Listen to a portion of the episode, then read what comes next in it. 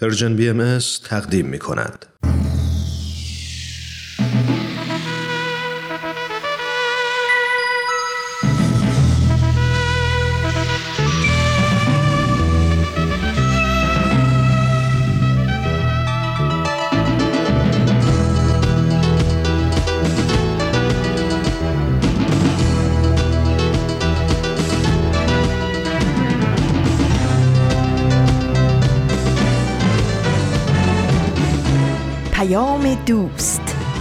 برنامه ای برای تفاهم و پیوند دلها.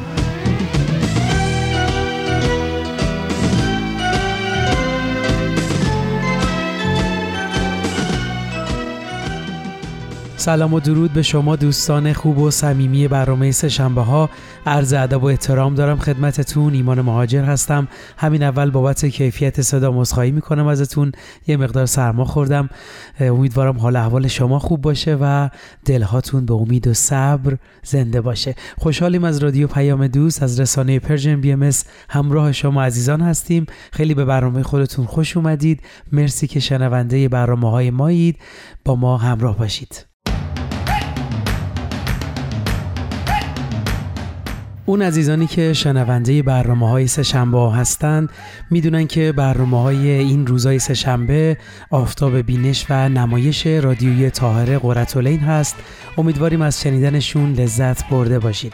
رسانه ما هر روز سعی می‌کنه با برنامه های جدید و متنوع برای تمامی گروه های سنی مخاطبینش رو راضی نگه داره. اگه دوست دارید به تمامی برنامه های دیداری و شنیداری این رسانه دسترسی داشته باشید می‌تونید به وبسایت رسانه Persian BMS به آدرس persianbahaimedia.org سری بزنید و برنامه های ما رو دنبال کنید و همینطور به دوستانتون معرفی کنید.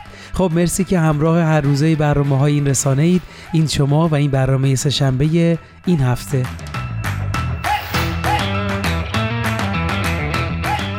خب برنامه امروز رو با نگاه به تقویم شروع می کنیم امروز شنبه دوم آبان ماه 1402 خورشیدی مطابق با 24 اکتبر 2023 میلادیه.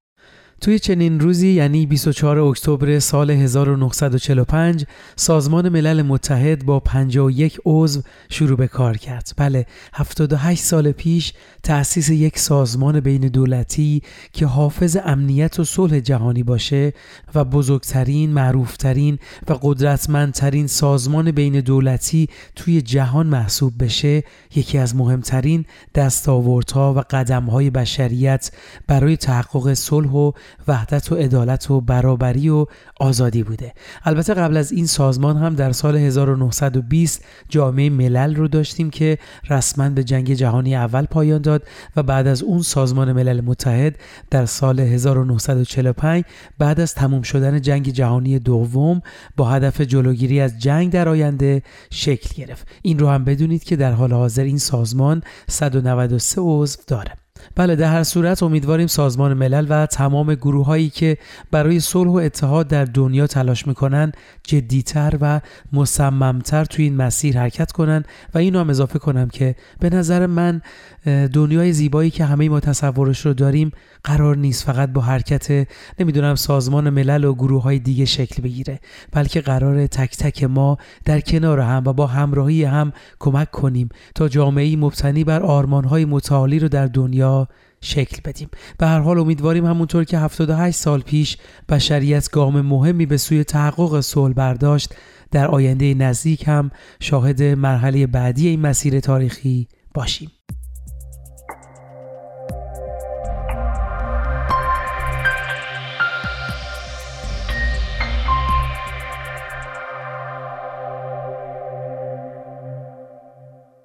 همچنان شنونده ما هستید با برنامه سهشنبه ها از همراهیتون ممنونم عزیزان.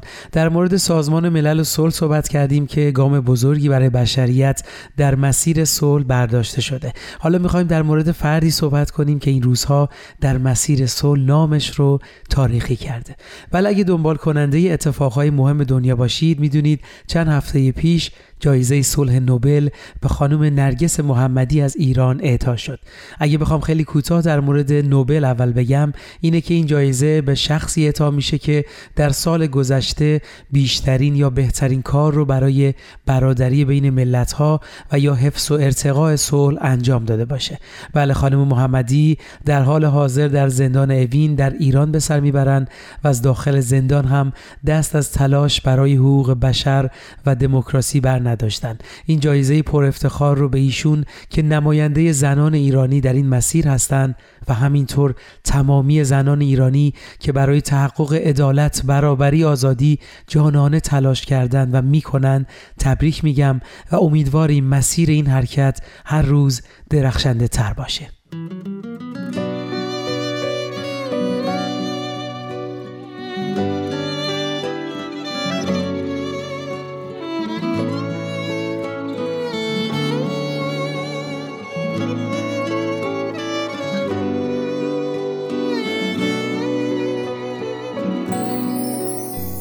همونطور که گفتیم کمیته انتخاب جایزه نوبل روز 6 اکتبر یعنی 14 مهر در مقر این کمیته در اسلوف پایتخت نروژ نام نرگس محمدی رو به عنوان برنده نوبل صلح 2023 اعلام کردند. بله این موضوع سرتیتر تمامی رسانه های دنیا قرار گرفت و تبریکات و بیانیه های مختلفی به این مناسبت صادر شد. توی همین راستا جامعه بهایی هم بیانیه‌ای رو همون روز یعنی 6 اکتبر صادر کردند که ما توی برنامه امروز این بیانیه رو با هم مرور خواهیم کرد. پس با ما همراه باشید تا بعد از شنیدن یه قسمت دیگه از برنامه آفتاب بینش برنامه که سعی می‌کنه به معرفی کتاب بپردازه به این موضوع نگاه کنیم.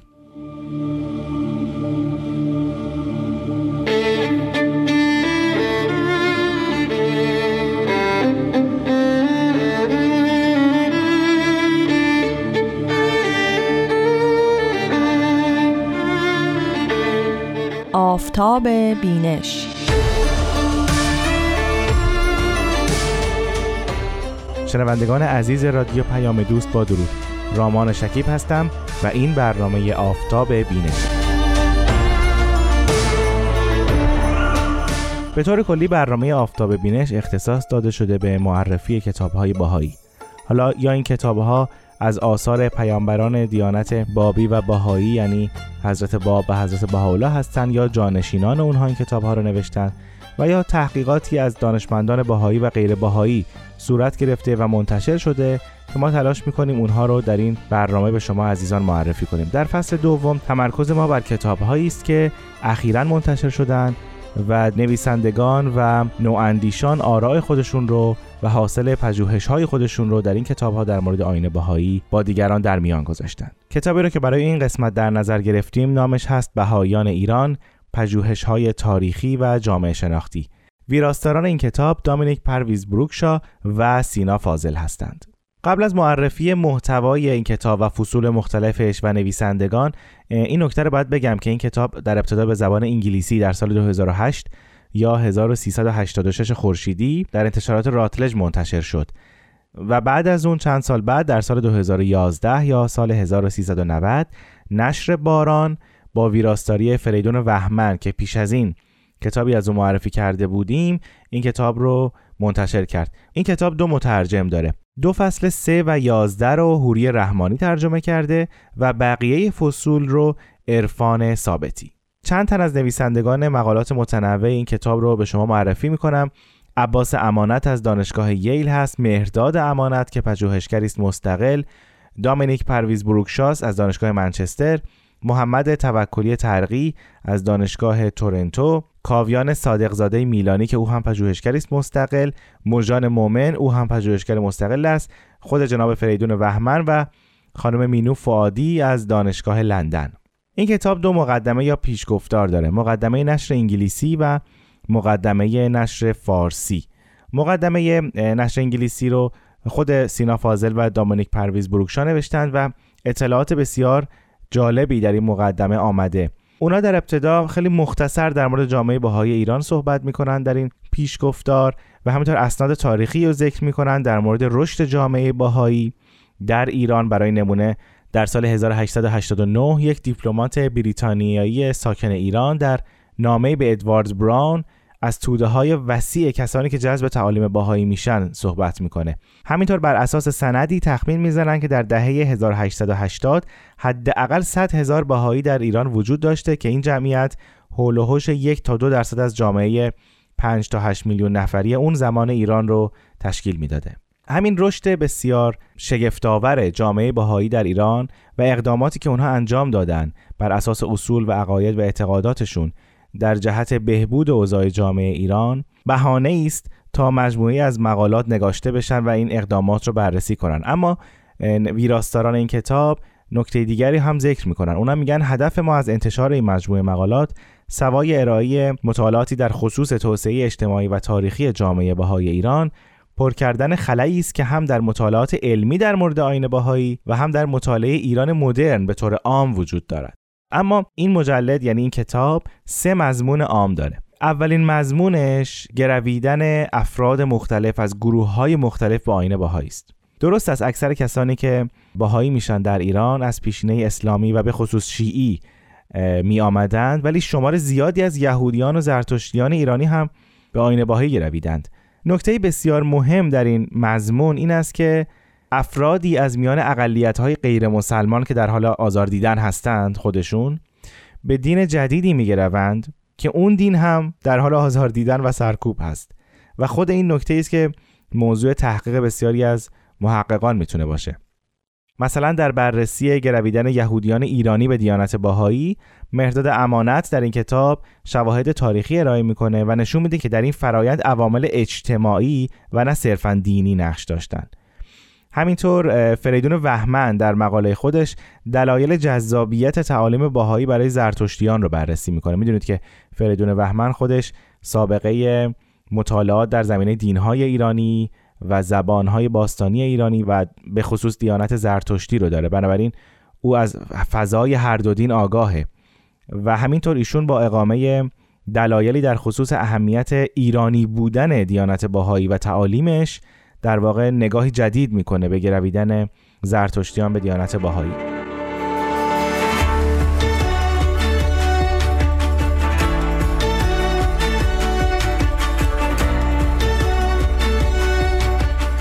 دومی مضمونی که در این کتاب منعکس شده سهم جامعه باهایی در زندگی فرهنگی و اجتماعی کشوره. قطعا این موضوع موضوعی است که خیلی به اون پرداخته نشده به خاطر فضای تبلیغاتی که علیه جامعه باهایی در ایران وجود داشته که در این فضا اتهامات بسیار زیادی به جامعه باهایی زده شده و اصلا فرصتی داده نشده که سهم جامعه باهایی در زندگی فرهنگی و اجتماعی ایرانیان بررسی بشه. شاید, شاید این دلیلی است که این مضمون هم در این کتاب آمده. مثلا دامینیک پرویز بروکشا نقش زنان رو بررسی می‌کنه. در این فعالیت ها و در مقاله خودش مکاتبات حضرت بهاءالله و حضرت عبدالبها رو با شماری از زنان باهایی بررسی می‌کنه که همین مکاتبات و همین ارتباطات باعث شد که اون زنها در فعالیت های اجتماعی هم در داخل جامعه باهایی و هم در جامعه ایران به طور کلی مشارکت بکنن. در مقاله دیگری اقدامات آموزشی و اصلاحات بهداشتی که باهایان پیشاهنگش بودن مطرح میشه. در تعالیم آین بابی و دیانت باهایی تعلیم و تربیت از اهمیت بسیار زیادی برخورداره بر اساس همین و بر پایه و تکیه به همین تعالیم بهایان در فاصله سالهای 1890 تا 1930 مدارس بسیار زیادی در سراسر ایران که هم شامل شهرهای بزرگ می شده و هم شامل روستاهای دور افتاده تأسیس کردند.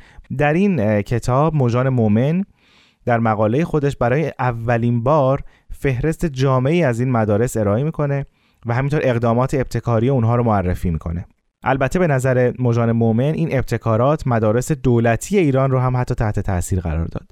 ذکر این نکته های اهمیته که شاگردان این مدارس دختران و پسرانی بودند که باهایی نبودند یعنی هم باهایان در این مدارس شرکت می‌کردند هم شاگردانی از ادیان مختلف و اقوام مختلف در این مدارس بودند. در کنار مفهوم تعلیم و تربیت سینا فاضل و مینو فعادی هم به اصلاحات بهداشتی بهایان می‌پردازند و در, در مورد اونها در مقالات خودشون صحبت می‌کنن. برای نمونه نصب دوش در گرمابه ها از ابتکارات باهایان بود تا همینطور تأسیس بیمارستان های مجهز به بخش زنان که بعدها در بسیاری از شهرهای ایران گسترده تر شد. البته فعالیت های بهایان به همین جا محدود نمیشه ولی ویراستاران در پیشگفتار خودشون ذکر می‌کنن که این فعالیت ها بسیار بیشتر از این هاست منتها وقت و فرصت پرداختن به همه اونها را نداشتند و فقط نام می‌برن از این فعالیت ها مانند فعالیت های هنری و ادبی اصلاحات زراعی و همینطور ابتکاراتی در تجارت و صنعت.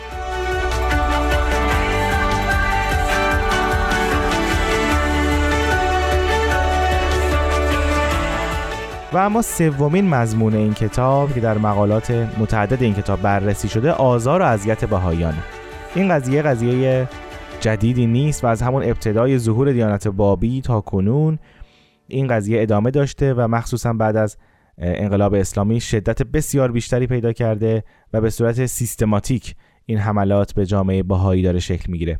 آنگونه که ویراستاران گفتن در این بخش مقالاتی به قلم پنج چهره برجسته مطالعات ایران شناسی درد شده. الیس ساناساریان اوضاع مخاطر آمیز جامعه بهایی ایران رو با دیگر اقلیت های دینی به رسمیت شناخته شده و همینطور به رسمیت شناخته نشده ایران مقایسه می‌کنه. عباس امانت در اینجا مقاله ای داره که به ریشه های تاریخی آزار اذیت بابیان و بهایان در ایران می‌پردازه. محمد توکلی ترغیب جدایی ناپذیری جنبش اسلامگرایی و بهایی ستیزی در ایران تاکید میورزه همینطور هوشنگ شهابی به پدیده بهایی ستیزی سکولار به ویژه در اواخر دوران پهلوی می‌پردازه. و سوال بسیار جالبی رو مطرح می‌کنه و اون رو بررسی می‌کنه. اینکه چرا باهایان مورد حملات روشنفکران ایرانی هم قرار می‌گرفتند. یعنی نه تنها گروهی از عامه مردم و روحانیون تندرو باهایان رو مورد حمله قرار می‌دادند بلکه روشنفکران ایرانی هم در این میان به جامعه باهایی حمله می‌کردند. این یکی از سوالات بسیار مهمی است که در مقاله هوشنگ شهابی بررسی شده.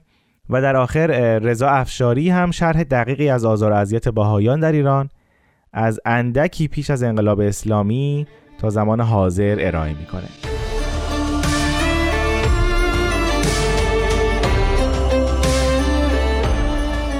خب به پایان برنامه آفتاب بینش رسیدیم. با توجه به اینکه محتوای کتاب بهایان ایران مقالاتی پژوهشی است مطالعه بخشی از این مقالات شاید نتونه نتایج تحقیقات این محققان رو نشون بده. بنابراین از شما شنوندگان عزیز دعوت می‌کنم که این کتاب رو تهیه و مقالات متنوعش رو مطالعه کنید. من رامان شکیب تا برنامه بعد و کتابی دیگر از شما عزیزان خداحافظی می‌کنم. خدا نگهدار.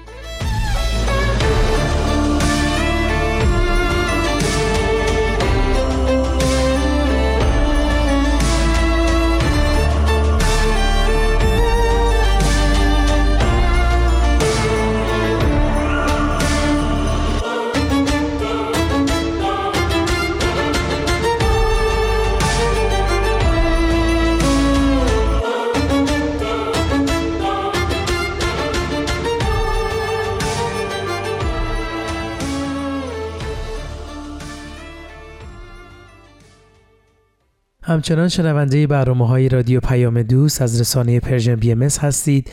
ایمان مهاجر هستم. مرسی که تا اینجای برنامه ها همراه ما بودید. از تهیه کنندگان برنامه آفتاب بینش هم برای تهیه این قسمت سپاس گذاریم خب اگه از اول برنامه همراه ما بودید متوجه شدید که قرار بیانیه جامعه جهانی بهایی به تاریخ 6 اکتبر که به مناسبت اعطای جایزه صلح نوبل به خانم نرگس محمدی صادر شده رو با هم مرور کنیم.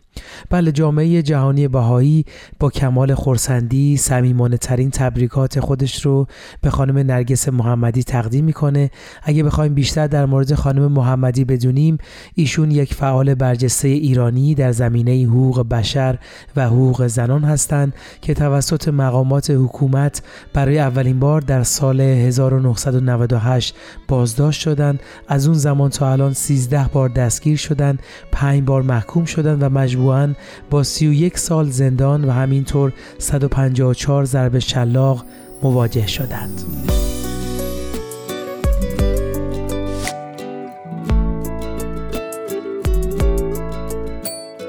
بله کمیته نوبل از خانم محمدی برای مبارزه ایشون با ستم و سرکوب علیه زنان ایران و کوشش هاشون در راستای ترویج حقوق بشر و آزادی برای همه قدردانی می‌کنن. جامعه بهایی نیز که اعضاش 44 سال توسط جمهوری اسلامی تحت سرکوب بودن به این ارزش ها پایبند هستند. اعطای این جایزه همینطور ادای احترامی به تمام زنان ایرانی مدافع حقوق بشر هست. در ادامه بیانیه اومده تبریک ما به دلیل محبوس بودن خانم محمدی در زندان آمیخته با اندوه هست. جامعه جهانی بهایی در گذشته هم خواستار آزادی ایشون بوده و مایه تاسف هست که این خواسته در کنار درخواست به رسمیت شناختن کامل حقوق تمامی ایرانیان از جمله بهاییان و بقیه اقلیت ها همینطور توسط مسئولان ایران نادیده گرفته میشه.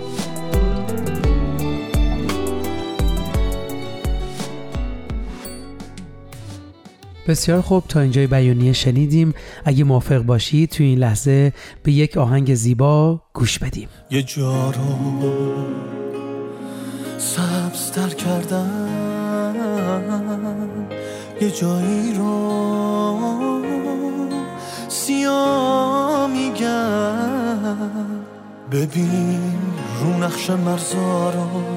ببین هر کی قفص داره تو این حال بد دنیا خدا منگار دست داره باید این خط خطی ها رو از این جغرافیا برداشت. هم نزدیکتر بودیم اگه دنیا یه پرچم زمینو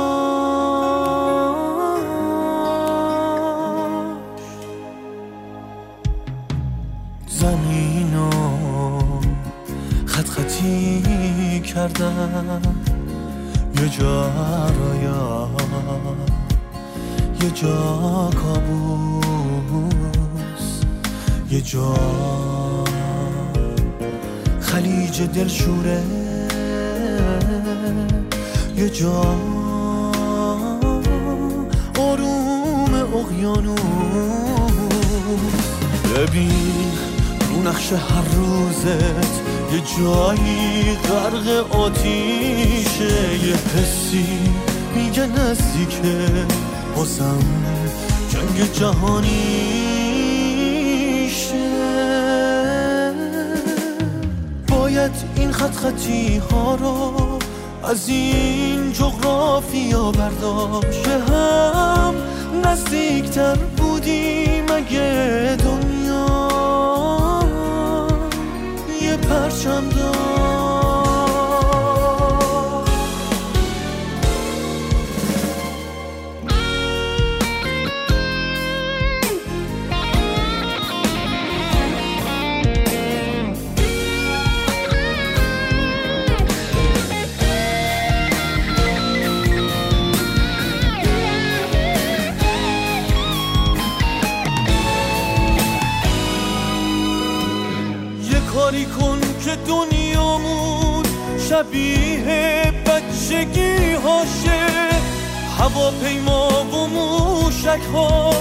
تمومش کاغذی باشه. یه کاری کن همین حالا. جدا از پرچم و نقشه چه خوب می‌شد. اگه می‌شد که دنیا مهد کودک شه باید این خط خطی ها رو از این جغرافیا برداشت هم نزدیکتر بودیم اگه دنیا. یه پرچم داشت.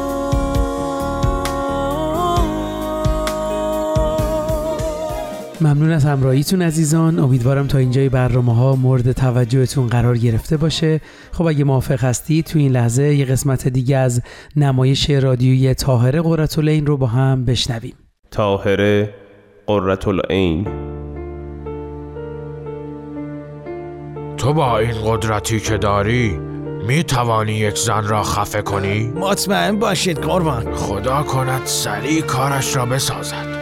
تا به خودمان برسیم. بسیار خوب. تو تا شما بروید با بیل و کلنگ بیایم. یا رب العالمین جانم را آتش می‌زنید. نه نباید اینطور بشود. خب بگو ببینم پسر. چه شد؟ کارش را ساختند؟ کار تمام شد قربان. پدرت به خاطر مقام هر کاری می کند ای برگزیده خدا با تو چه کردند؟ لعنت بر این قوم ظالم بی دین و ایمان.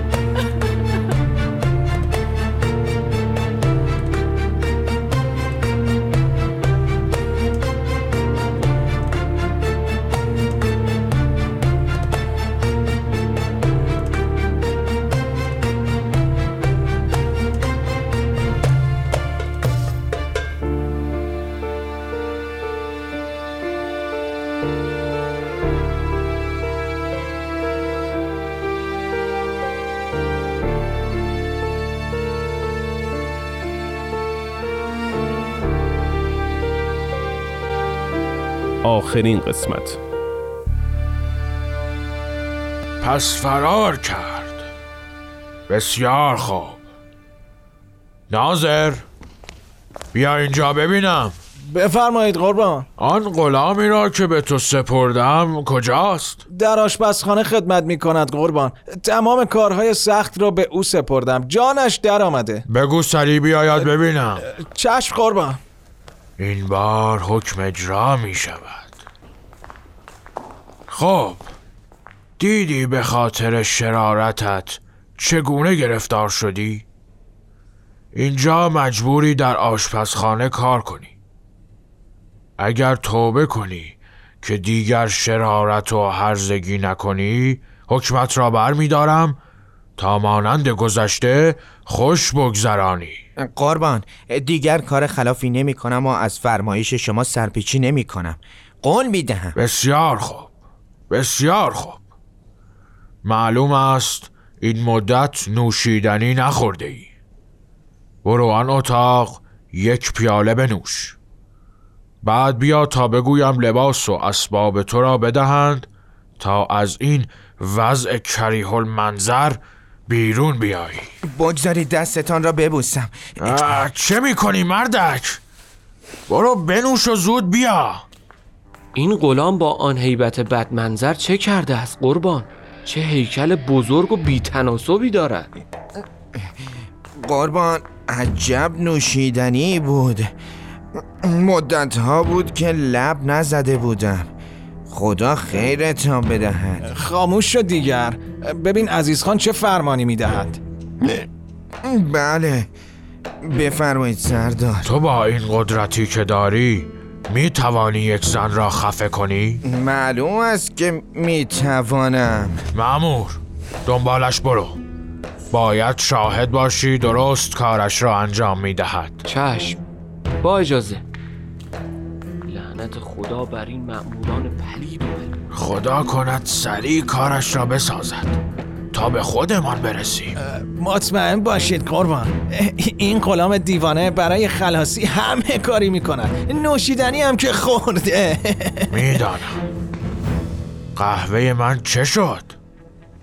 آه نه. برایم قدری نوشیدنی ناب بیاور.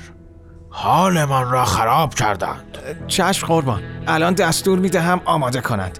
با اجازه. هرچه بی است نصیب ما می شود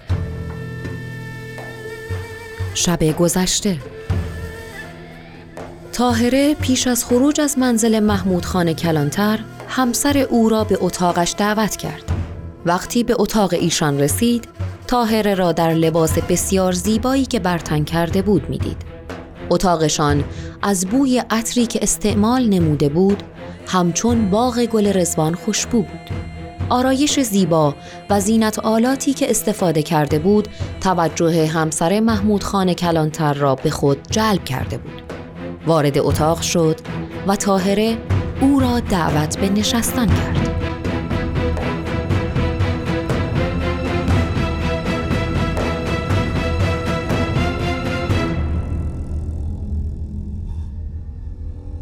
بنشین خانم جان می‌دانم از ظاهرم تعجب کردی اما بدان که عروسی من است.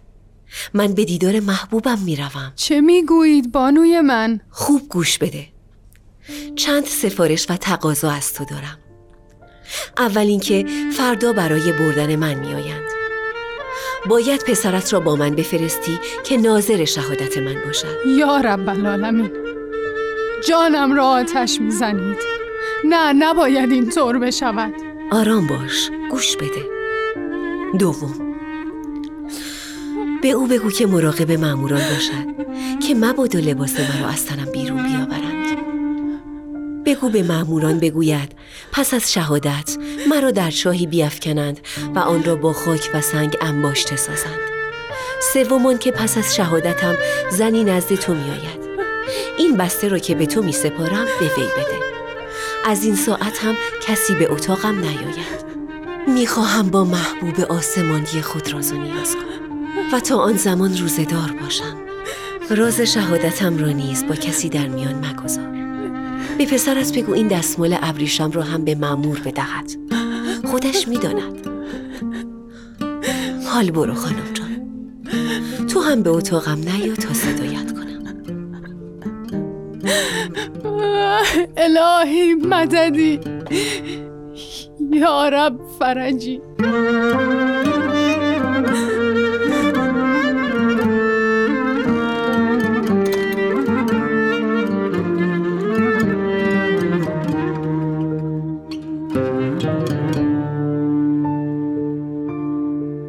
همسر محمود خان گمان نمی کرد به این زودی چنین حکمی اجرا شود و امید به عفو ایشان داشت. اما فردای آن روز محمود خان به سراغ تاهره آمد و پسرش به سفارش مادرش این همراهی را به عهده گرفت. در هنگام وداع همسر محمود خان را در آغوش گرفت. صندوقچه را با کلید آن به او داد و گفت این را به یادگار به تو می دهم هرگاه گشودی و اشیاء موجود را دیدی یاد من میافتی. پروردگارا ما را عفو کن. می‌دانم این بانوی فاضل بیگناه است. کاری که از من بر نمی آید تو مرا ببخش. بیا این دستمال را بگیر و کارت را سریع انجام بده. به روی چشم سرکار. مرد بدمنظر سریع داخل شد. ناله کوتاهی از تاهره شنیده شد و سریع دستمال را در دهان تاهره فرو برد. به حدی محکم فشار می‌داد که آن نابغه محجوب و بیگناه در عرض چند ثانیه نفسش خاموش شد و به شهادت رسید. کار تمام شد قربان. خب من بروم نزد عزیز خان. شاید به پاداش پیاله دیگری هم مهمان شده. خداوندا تمام شد. وای از این بیداد. خب باید چاهی پیدا کنم. نگهبان. در باغ چاهی پیدا می شود؟ نمی‌دانم قربان باغبان را کجا پیدا کنم؟ آن طرف است یک لحظه سب کنید آی مشتی بیا بیا اینجا بفرمایید با من کار دارید؟ مشتی باید این جنازه را در چاهی بیاندازیم جنازه؟ چاهی سراغ داری؟ آری به تازگی در آن طرف چاهی برای باغ کندم هنوز تمام نشده. برای این منظور خوب است. خوب است. نگهبان یک سرباز صدا کن تا این جسد را به آنجا ببریم. مشدی تو هم با بیلت به آنجا بیا تا با خاک و سنگ این چاه را پر کنیم. بسیار خوب. تا شما بروید با بیل و کلنگ میآیم.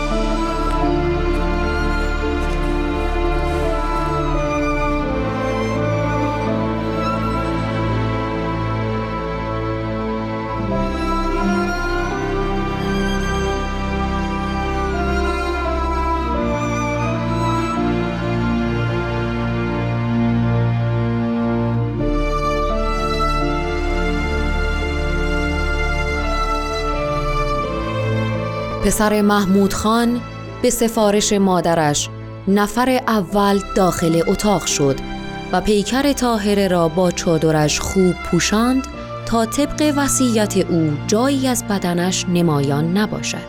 سپس هر سه به کمک هم پیکر آن نابغه بینظیری که برای رهایی مردم از جنگ خرافات و موهومات قیام کرده بود را به طرف چاه بردند و به داخل چاه افکندند. همانطور که تاهره خواسته بود چاه را با خاک و سنگ پر کردند پسر محمود خان پس از آن به سراغ عزیز خان که در حالت مستی با همراهانش قهقهه مستانه می‌زدند رفت و رسید انجام اعدام را از او گرفت و بعد از آن به خانه برگشت و رسید را به پدرش تحویل داد خب بگو ببینم پسر چه شد؟ کارش را ساختند؟ بله حالم خیلی خراب است پدر. بفرمایید این هم رسید. خودم شاهد بودم و با سربازان ایشان را در چاه انداختیم و رویش را با سنگ و خاک پوشاندیم. خب. خوب شد شاهد ماجرا بودی. خیالم راحت شد. از شر او و ملاقات کنندگانش دیگر راحت شدیم. بیش از یک سالی است که خواب و آرامشم را گرفته بود. تو برو استراحت کن. از این حال بیهوده هم بیا بیرون. با کسی حرفی نزن. حتی با مادرت. بسیار خوب. خب.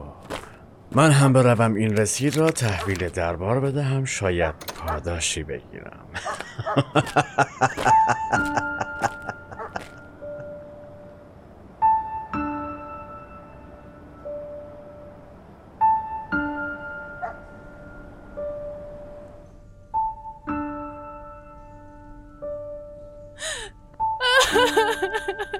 مادر جان من هم چون شما بسیار متأثر و غمگینم.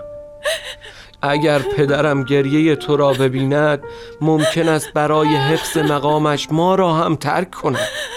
حتی بعید نیست نزد شاه من و شما را هم متهم کند و گرفتار دشمن خونخوار شویم. آری می کند. پدرت به خاطر مقام هر کاری می کند. تاهر جان خانوم من مهربانم.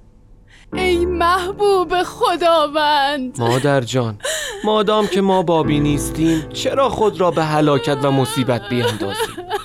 فقط من و شما باید سعی کنیم هر کس از تاهر بدگویی کرد دفاع کنیم و محبت او را در قلب خود مستور بداریم. تمنا می‌کنم مادر جان. آرام باشی. ای برگزیده خدا با تو چه کردند؟ لعنت بر این قوم ظالم بیدین و ایمان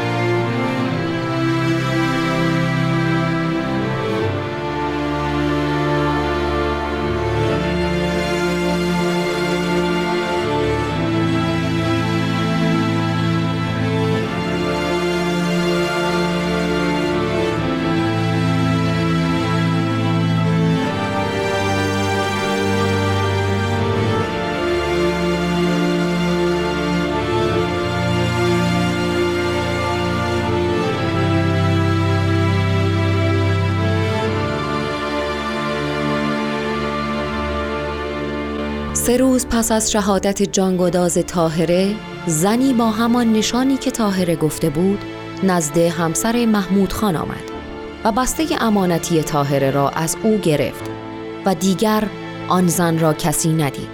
گویا آن زن شاهزاده شمس جهان متخلص به فتنه بوده است. همسر کلانتر نیز پس از شهادت تاهره صندوقچه اهدایی را باز نمود. در آن صندوق یک شیشه عطر کوچک، یک تسبیح و یک گردنبند از مرجان و سه انگشتری از فیروزه و عقیق بود.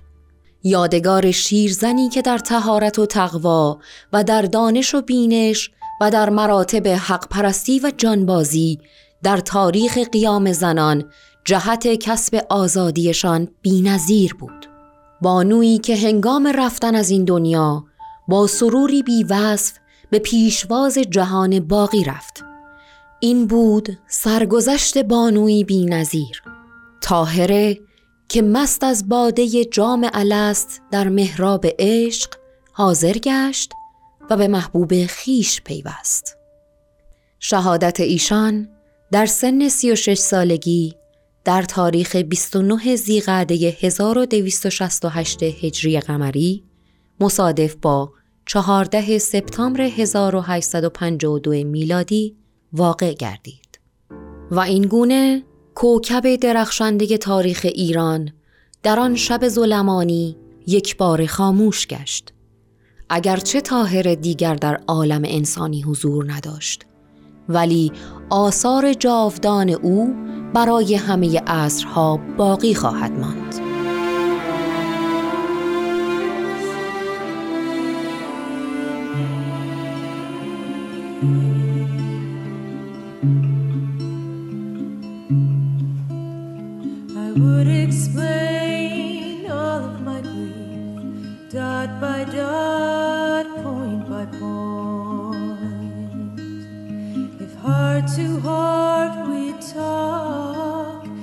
Face to face we meet. If heart to heart we talk,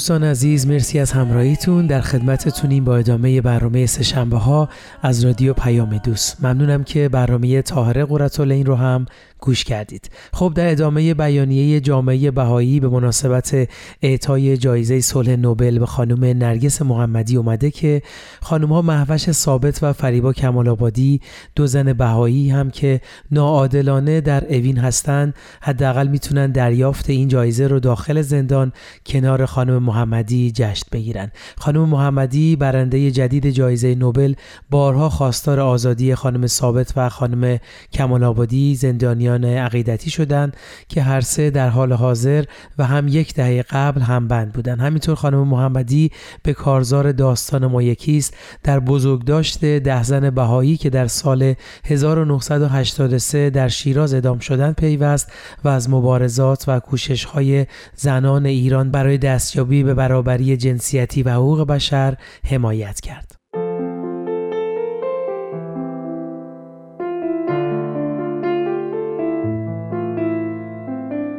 بله جامعه جهانی امروز یکی از مهمترین تریبونهاش رو به تلاش های ایرانیان برای برابری جنسیتی و حقوق بشر اختصاص داد. امیدواریم که نرگس محمدی و تمامی ایرانیان از این لحظات قوت قلب بگیرن و تلاش هاشون رو برای برابری و عدالت در ایران ادامه بدن.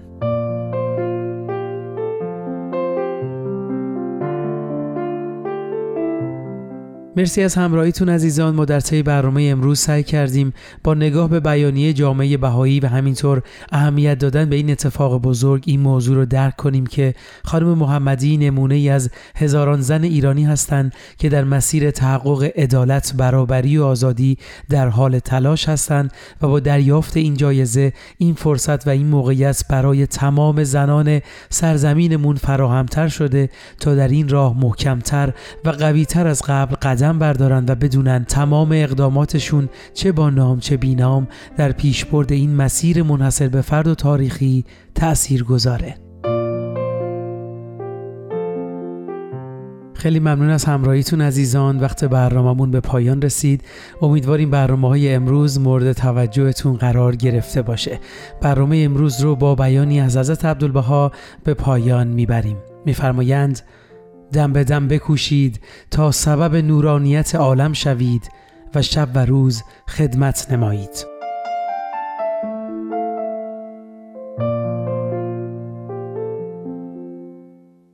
ارادتمندتون ایمان مهاجر روز روزگارتون خوش.